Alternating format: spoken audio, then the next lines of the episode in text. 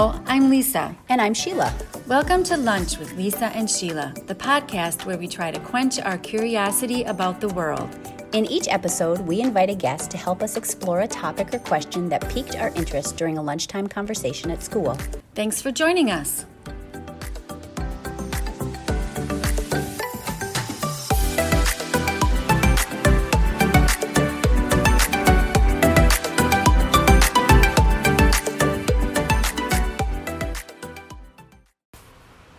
Thanks for being here for our first ever podcast. Lisa and I have chosen as our first guest, Counselor Suzanne Wesley, and both of us have known Suzanne for a long time as she used to be an educator in our school. We definitely appreciate her being our guinea pig for our first podcast, and we've learned a lot just by talking with her. And we also are happy that you are along with us for the journey. Enjoy. Today we have a guest who we know very well, and we're interested in her for two reasons, but this is Miss Suzanne D. Wesley, who is a counselor. And let me just tell you a little bit about Suzanne. She works with patients of all ages and with a variety of mental health concerns, including but not limited to anxiety, depression, trauma, grief, ADD, school struggles, life transitions, coping skills, behavioral issues, stress, abuse, and peer relationships. Suzanne has a very inclusive therapy style to meet each patient's unique needs. Some therapy approaches that Suzanne uses are cognitive behavioral therapy, person-centered therapy, play therapy, and psychoeducation. Suzanne is a licensed professional counselor with a master's in counseling from Lakeland University. She is passionate about supporting people through their personal journeys and accomplishing their goals. Suzanne creates a safe and supportive environment to enable her patients to grow and heal. That's a lot that you do. Welcome, Suzanne. Well, thank you. Excited to be here. And we are excited to have you. So first, before we jump in, why don't you tell us a little bit about your role as a counselor? Okay, specifically here at Integrity Counseling, I am a counselor in two offices. I work with, as my bio said, people of all ages. So one office, I focus more on children. I found amongst my colleagues and such that we all kind of have our little niche that we, do well with and prefer to work with. So I am, quote unquote, the child expert, because I start with the 3-year-olds.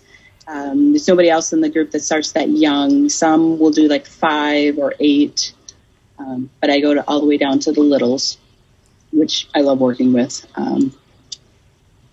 So I find it working with a wide variety of different skills, different needs.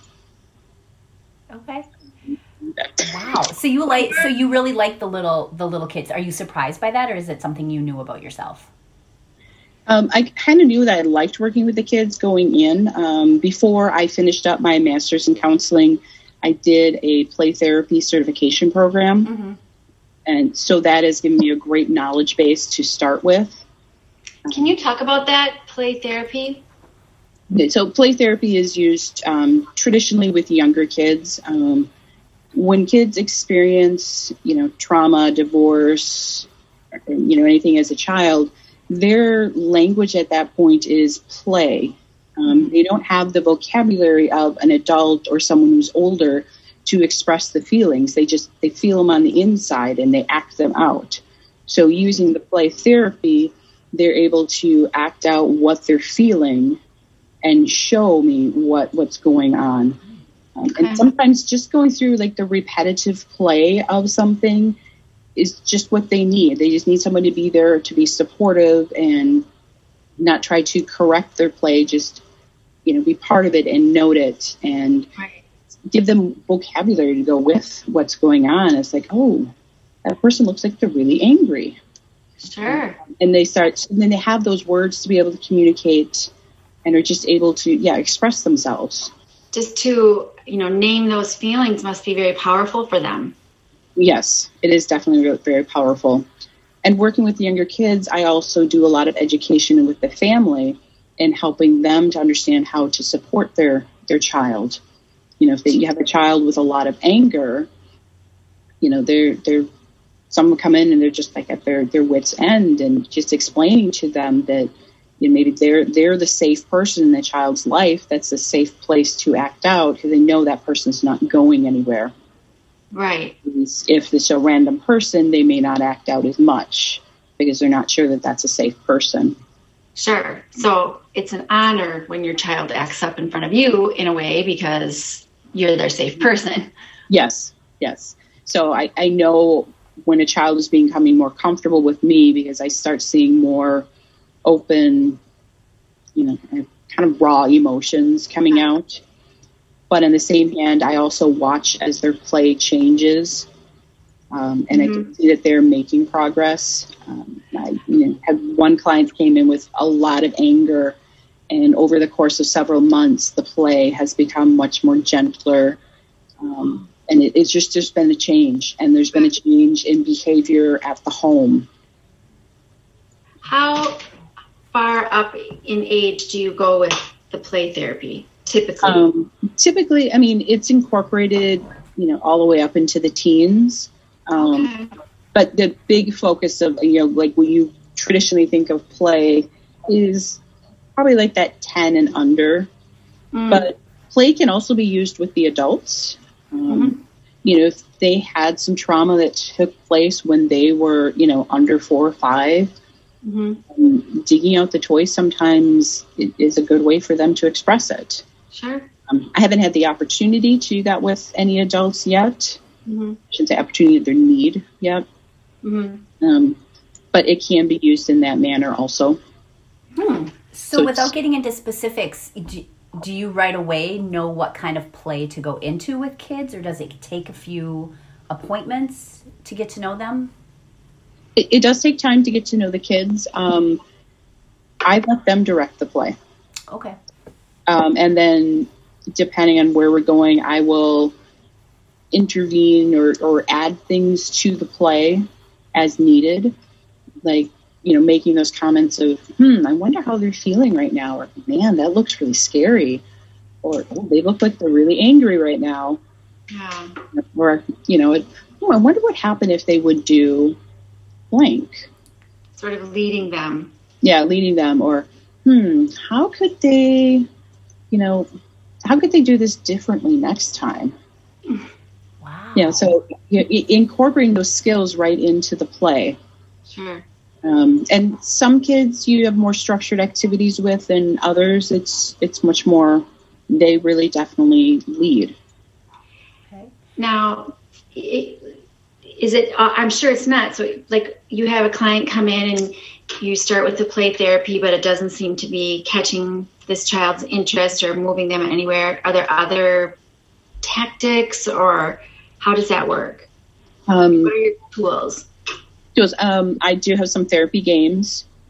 I do a lot with like art also, art for expression. And I know I actually have a set of art cards that have different themes on them. I guess we're on radio, so you can't see, but but you know, like there's one that's inside outside mask, and so they go through the process of making a mask, and one side is like their outside visual mask, and the other side is what they're feeling on the inside.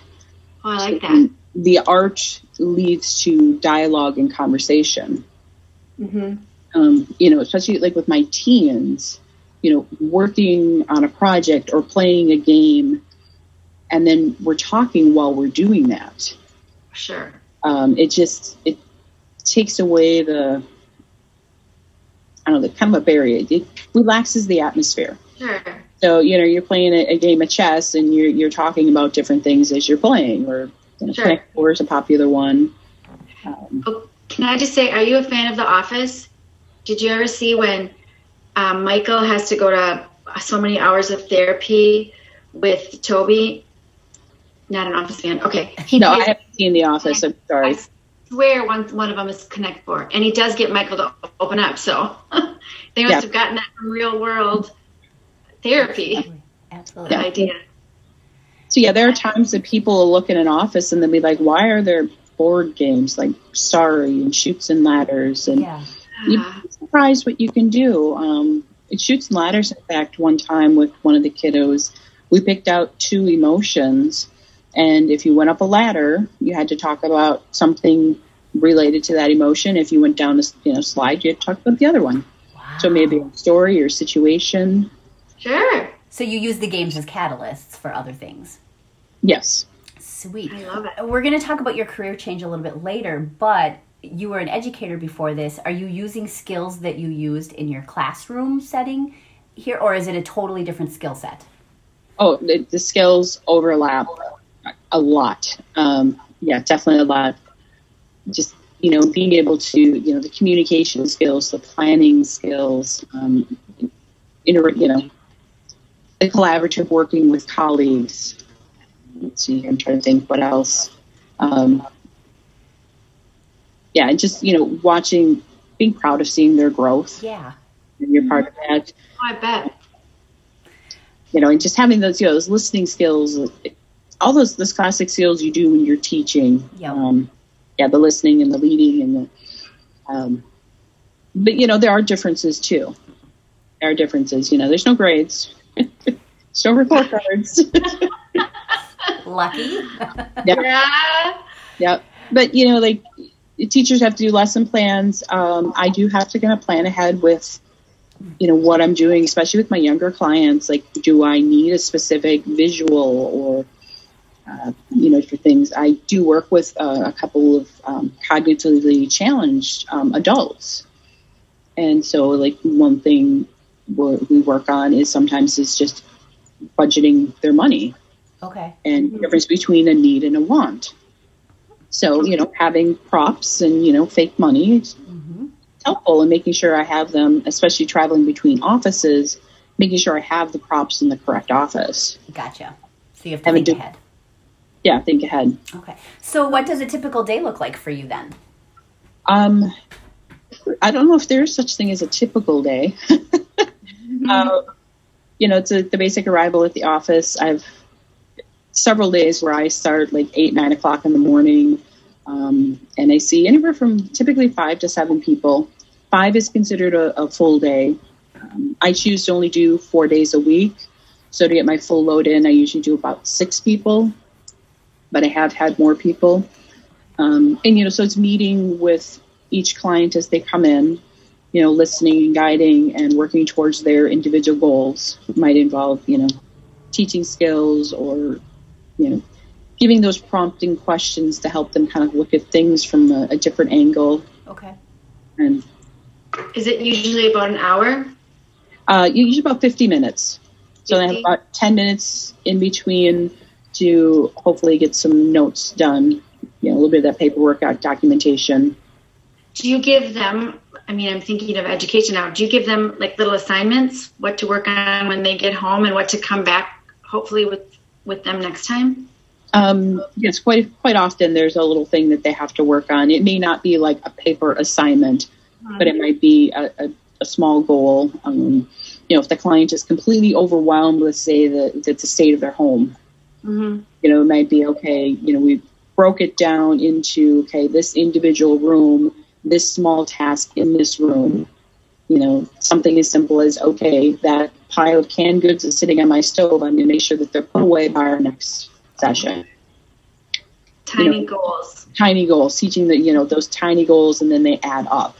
And pretty soon you're quite as overwhelmed. Right. Some of my littles, sometimes just, having them try to be aware of how they're feeling in their different emotion states. Because sometimes they don't even realize what their body feels like when they're feeling angry, when they're frustrated, or when they're sad.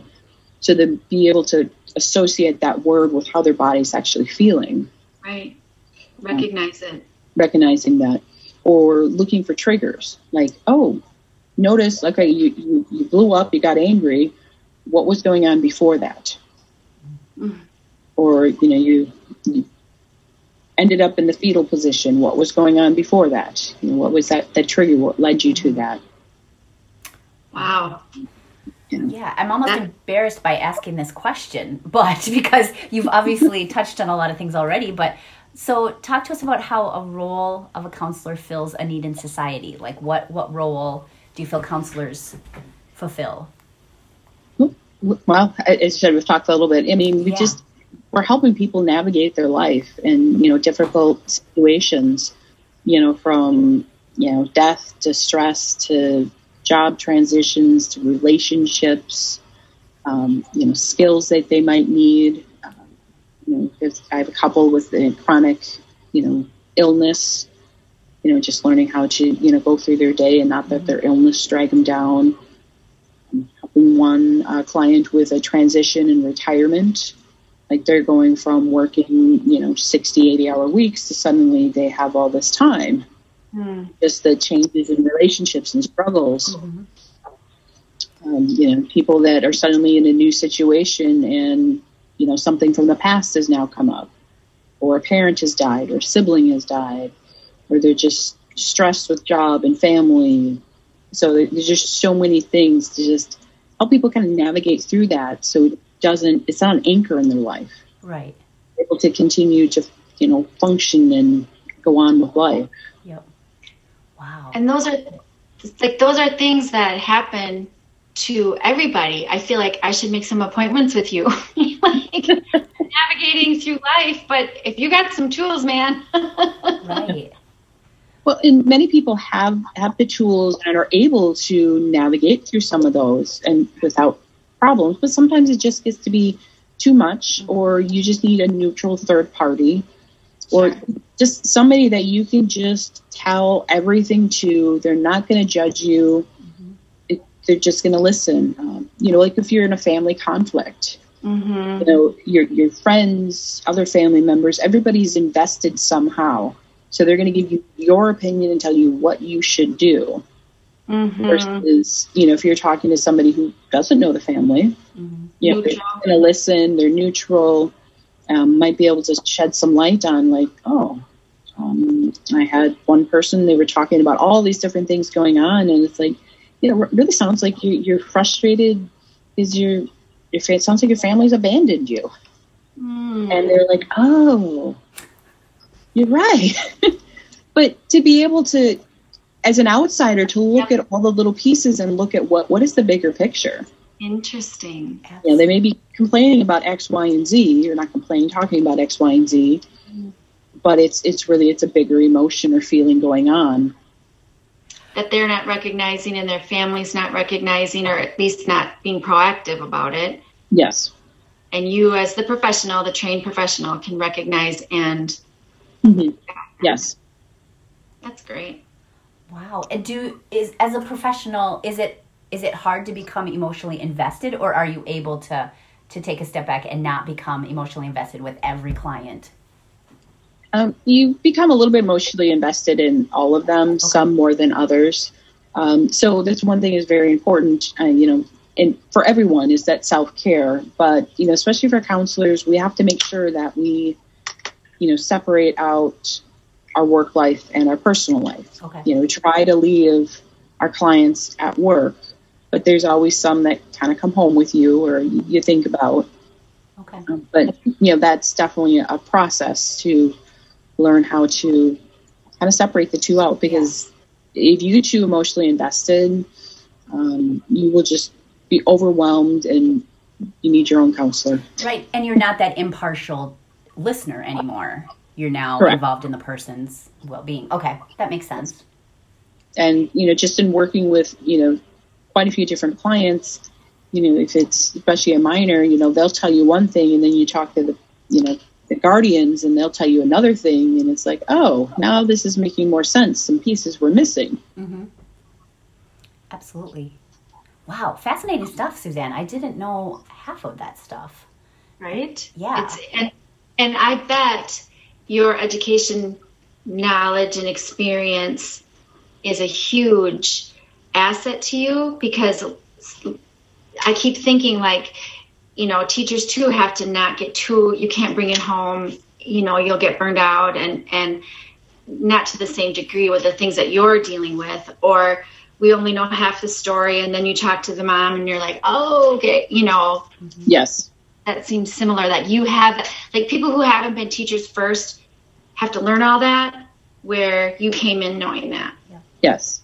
And another piece that really was helpful from the education is that flexibility and being able to think on your feet. Mm-hmm. And be able to roll with things. I will go into a session with like, oh, we're going to do this with this person today. And they come in and it's like, nope, we're not doing that today. We've got to deal with something else, or they want to do something else, or, something doesn't go right. You don't have something. But usually I let the client kind of direct what they need to work on and, work through that day. There are times that I do need to push them a little bit because, the first meeting with them, not only am I getting background history, but we're setting up goals, things we're working towards. Mm-hmm. And there are people that will, avoid them just by nature of it's uncomfortable sometimes to try to meet those goals. Mm-hmm. And then, I have to be the one that, give them a little push in the right direction. Do they get angry with you sometimes? Frustrated, irritated. I did have one tell me that, I don't let her get away with anything. You said you're right about that. Yep. And she said, that's a good thing. Full disclosure, we've known Suzanne for decades now, right? And Suzanne was like that as a teacher as well. She would not let anybody get away with anything, and she was quick thinking on her feet. Yep.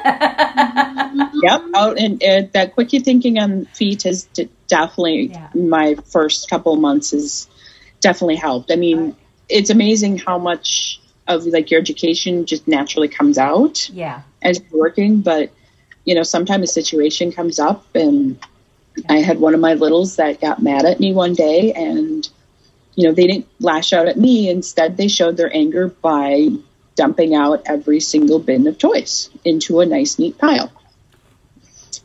And, I was sitting there like, do I sit back and just watch, or do I intervene?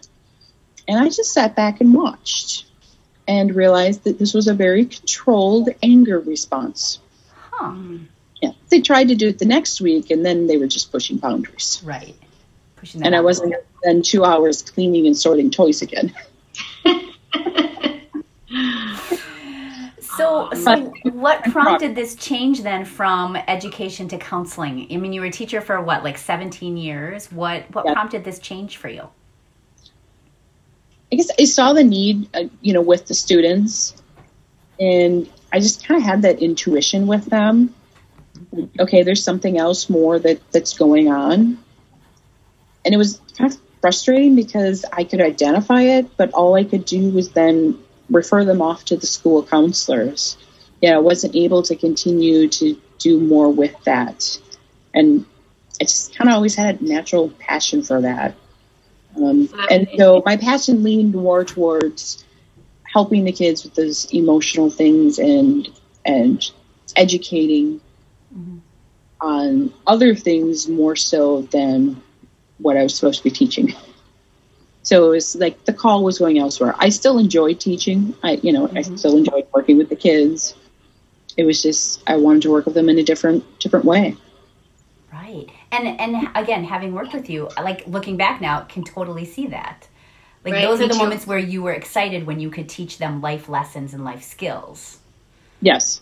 In particular, I'm thinking of using a hammer or things like that. But there were other times where, you walked them through their feelings or their emotions. So I can totally see that now that you mention it. Yeah. And it's just took a while to get there. How amazing that you found your calling, Suzanne. That's awesome. How long were you kind of living in both worlds, sort of thinking, what? I might just want to... Oh, Sheila, how long was that? How long did we carpool?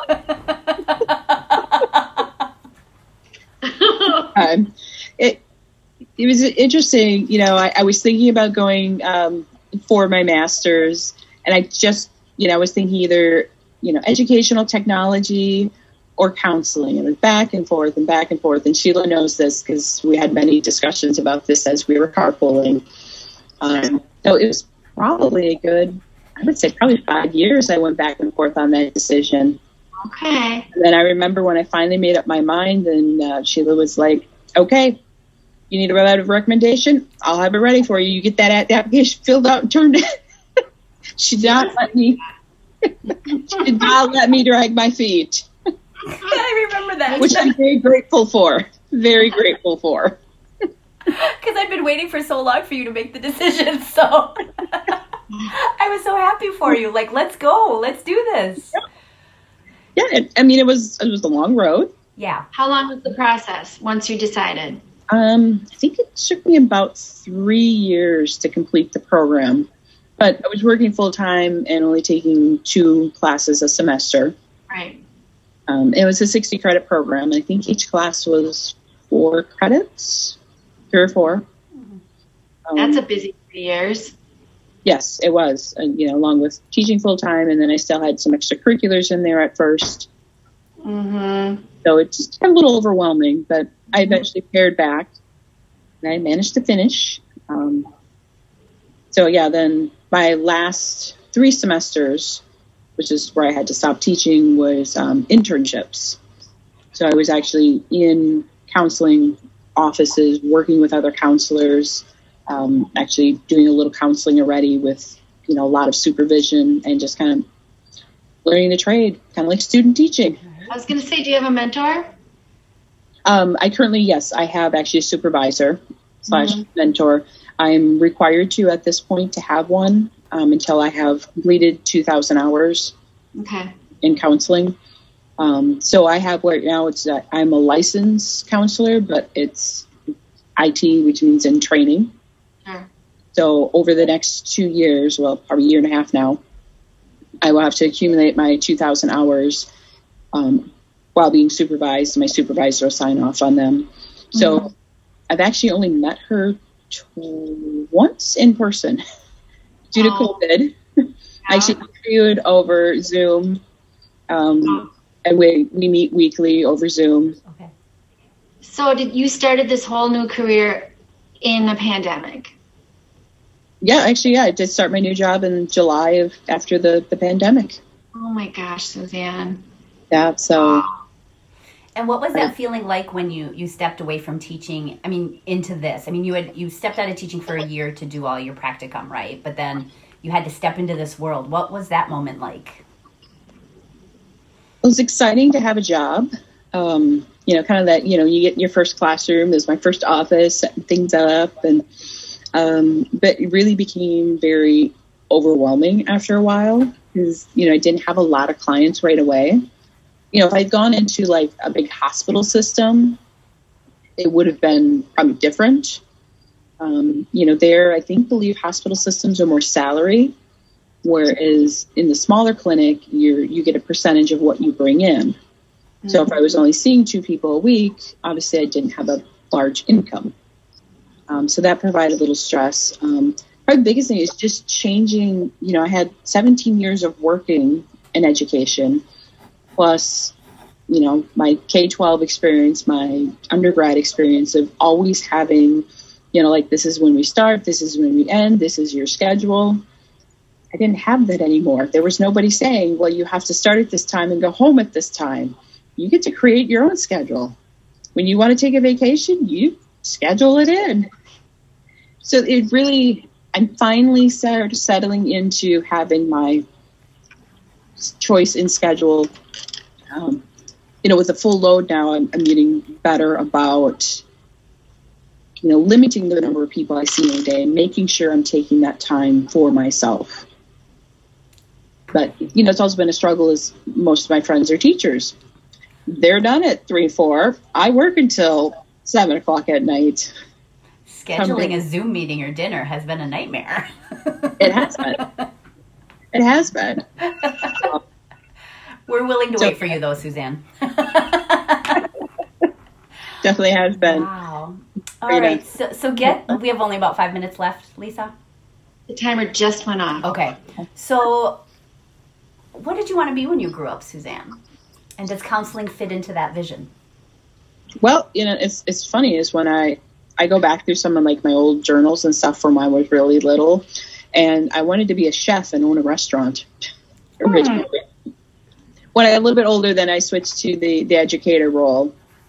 I know I always had kind of that caring, compassion part to me. When the church had their annual, summer picnic, I'd be the one in there carrying plates for the families with lots of children or the old elderly that, you know, needed to use their walker and, you know, babysitting. And, you know, so I always had that caring piece to me.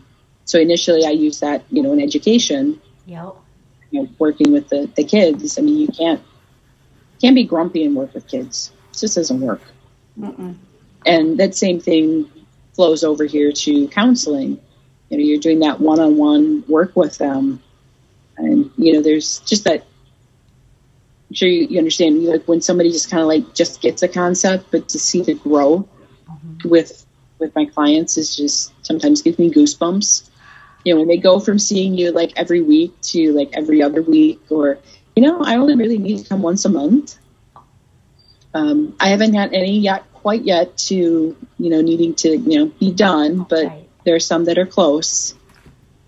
So just to see that growth, that they just come into their own. Oh, and you go from somebody that's like anxious and they're not even sure they want to talk to you to like they're starting their own business. I mean, it's just like, wow.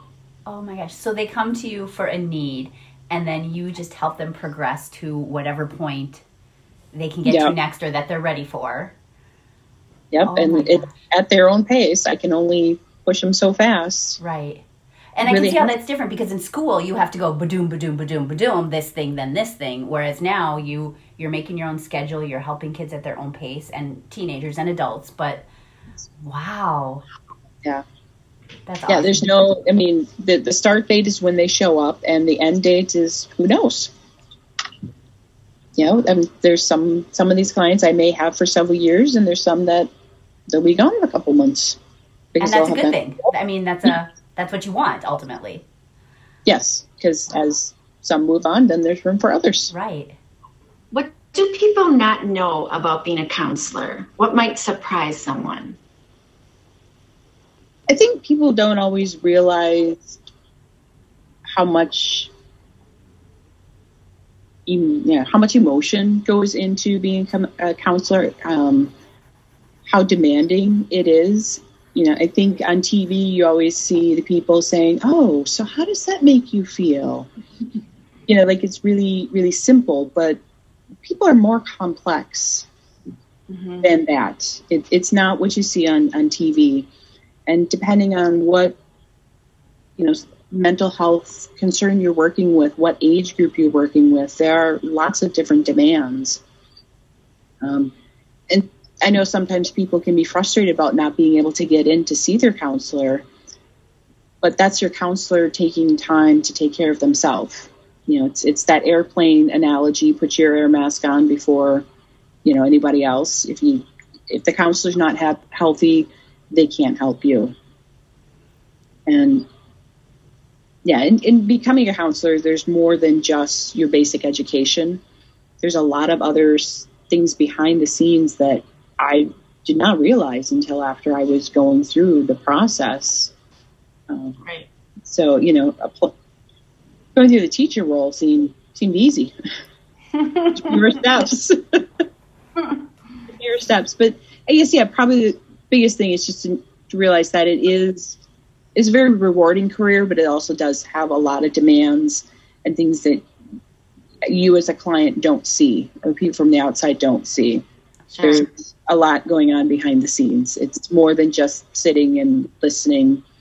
You know, there's more to it. Right. There's buckets of toys being dumped on the floor that you have to clean up afterwards as well.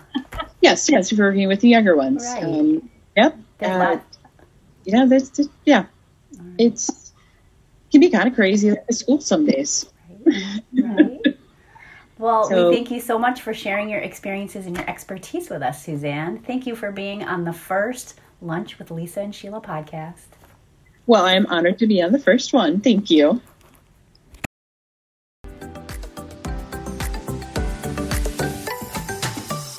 Thank you for joining us in our first podcast, and definitely thanks to Suzanne for sharing her expertise. We find it interesting that counselors can develop their areas of strength and the groups of people that they'd prefer to work with. And we definitely learned a lot about the role that counselors play in a functioning society. So thanks for sharing, Suzanne. And thank you again for being a part of this. Until next time, we'll see you later on Lunch with Lisa and Sheila.